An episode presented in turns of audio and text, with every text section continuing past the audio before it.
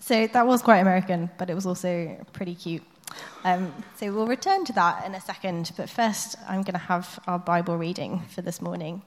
So our story this morning is from is one that Jesus told during his Sermon on the Mount. So he was telling story after story about what it means to follow him and to help us understand what the kingdom of God is like. um, so our reading this morning is from Luke chapter 6, verses 46 to 49. So why do you keep calling me Lord, Lord, when you don't do what I say? I will show you what it's like when someone comes to me, listens to my teaching, and then follows it. It is like a person building a house who digs deep and lays the foundations on solid rock. When the floodwaters rise and break against that house, it stands firm because it is well built. But anyone who hears and doesn't obey is like a person who builds a house right on the ground without a foundation. When the floods sweep down against that house, it will collapse into a heap of ruins. So I see that story kind of like this two people decide that they will each build a house. And one of them has a look around, decides that he knows what a house looks like. Um, he knows how to do that. So he pops up some walls on a roof and he thinks he's done. But then he turns around and he sees his friend. And his friend is all covered in mud. And he's like, What have you been doing? Where's your house? Why are you muddy? Like, here is my house. Where is your house? Um, and his friend goes, Well, I was digging and I was laying the rocks and I was laying the concrete and I was putting in a foundation. And now that I've done that, now I'm going to do the walls and the roof. So the second person had been doing the unseen and the underground work that comes before building on the surface. And at the end, there are two houses that probably look very similar, but only one of them is built to last. And the other one will fall and crumble as soon as it rains. So, what does this have to do with New Year's resolutions? That's a good question, you may be wondering. Um, so it's still really early in the new year. It's the traditional time that we have a look at our lives and we come up with this huge list of things that we think we need to change. We become really quick to judge every corner of life and decide that we need to eat better and exercise more and read more books and be more spiritual and spend more time with friends and family and do a better job at work and at school and be nicer to people and call our mums more often. And we have this list of things and we decide to become perfect overnight like there's something magic about January. There's something magic about January that means we can fix everything that might be a bit broken. We try and add things into life without looking at why they're missing in the first place. And this might be a sweeping generalization, um, but in my experience, the goals and the resolutions that we come up with in January aren't often grounded in very much.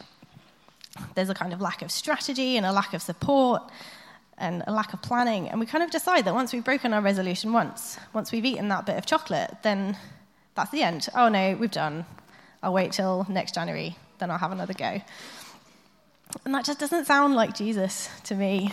That doesn't sound like grace. That doesn't sound like the kingdom of God.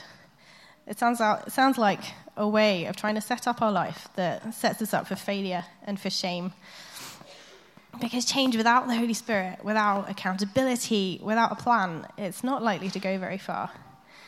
It's like a house that we've built without a foundation. It's not very sturdy and it's pretty easy to knock down. So, what's, what's the option? If New Year's resolutions are not, in fact, a way to bring lasting change to life, then what do we do? What do we do? So, I think the clue for us is in Romans 12, verse 2, where Paul says this Let God transform you into a new person by changing the way you think. Or a different translation of that says, um, Be transformed by the renewing of your mind. So, change for us starts with God. It starts with going before God and asking Him, What in me needs to change so that I can become more like Jesus? What am I doing or not doing that's getting in the way of your kingdom? And the really simple response that we get to have to that is to listen and then do what God says. Listen and do. It doesn't have to be complicated. As a staff team, we have a discipline of doing this as part of our meeting rhythms. So we meet on a weekly basis, um, and every other meeting, we meet for a huddle and we ask Holy Spirit to highlight something in us that needs work. And when God speaks, we call that a kairos moment, which is a word you might have heard from up here before. So it's one of the Greek words for time. There are two words in Greek for time. So we have chronos time, which is like the ongoing flow of time. So it's the root of words like chronological. And then there's kairos time, which is a specific moment. And we use that word to refer to a specific moment of noticing, of noticing a place where God is inviting us into goodness and challenging us to become more like Him. And as part of that process, we then get to speak into each other's lives. We get to give advice, we get to pray, we get to talk about what is Jesus saying, what is God doing in your life. And we walk through this process of where this is where we're beginning, and this is where we're going, this is where God is taking us. So, I have spent the last few days in London. I was visiting some friends and seeing a play. And I've honestly never gotten more lost more often in my life. Um, and I, I, grew up just outside London, so in theory it's a familiar place. But it was very, very weird. I got lost a lot. I got lost between places. I navigated to the wrong place. I got lost inside a tube station and ended up on a platform when I was looking for the door. Um, and in one moment of glory, I got lost on my hotel floor. Um, it was great. Um, but each time I got lost, I kind of had this Holy Spirit nudge inside that was saying, no, it's time to stop. It's time to reassess. It's time to look where you're going. There weren't any like neon signs that were like, Stevie, turn left now. There was no sat nav that was going, make a U turn where possible. It was, it was just a nudge deep in my belly, deep in my spirit, even in just the practical thing of walking around life and getting lost in London. And Kairos moments feel like that to me. It feels like this nudge where God breaks in and helps me adjust my path and helps me adjust where I'm going. And I get to choose. God doesn't force change on me, He doesn't force change on us. He meets us right where we are. We are enough, we are loved, we are done, just as we are. But also, we get to change, we get to become more like Jesus.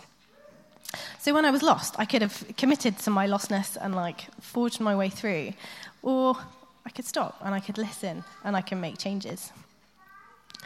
So later on in Romans 2, Paul tells us that it is the kindness of God that leads us to repentance.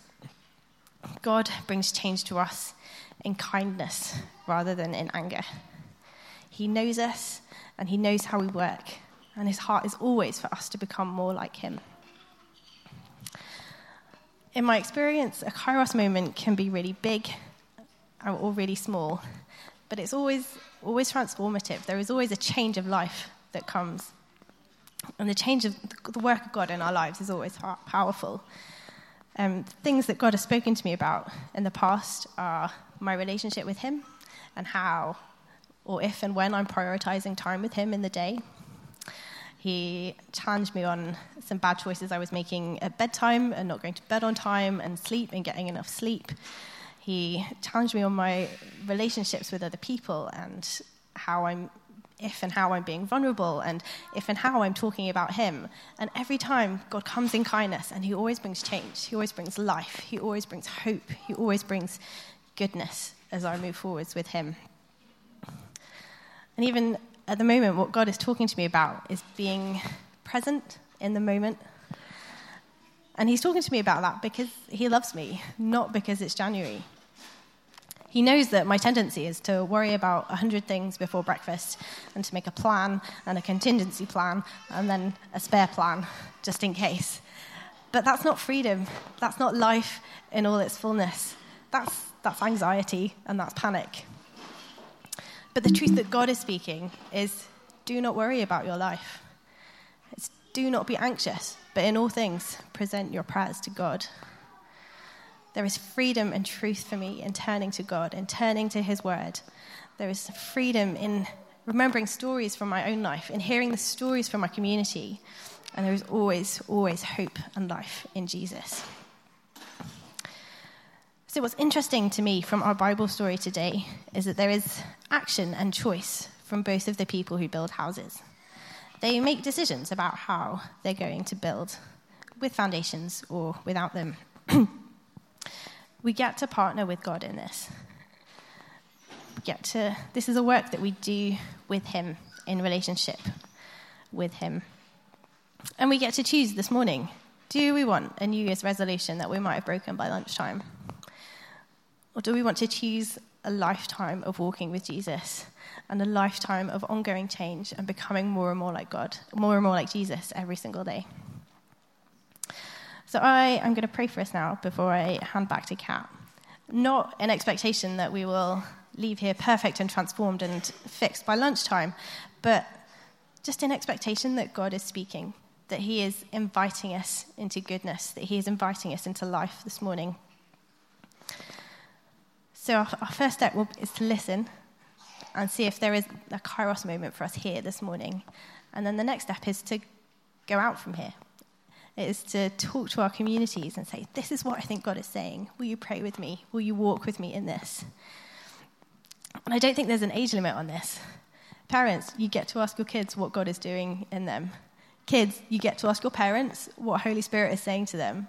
This goes always, all ages. We all get to join in, we all get to play. So I will pray. God, thank you that you meet us where we are. Thank you that you love us as we are, but also that you love us enough that we get to change. So, God, I pray that you would speak this morning. I pray that we would hear your voice, that we would hear you. I pray that you would invite us on this journey with you. Come, Holy Spirit.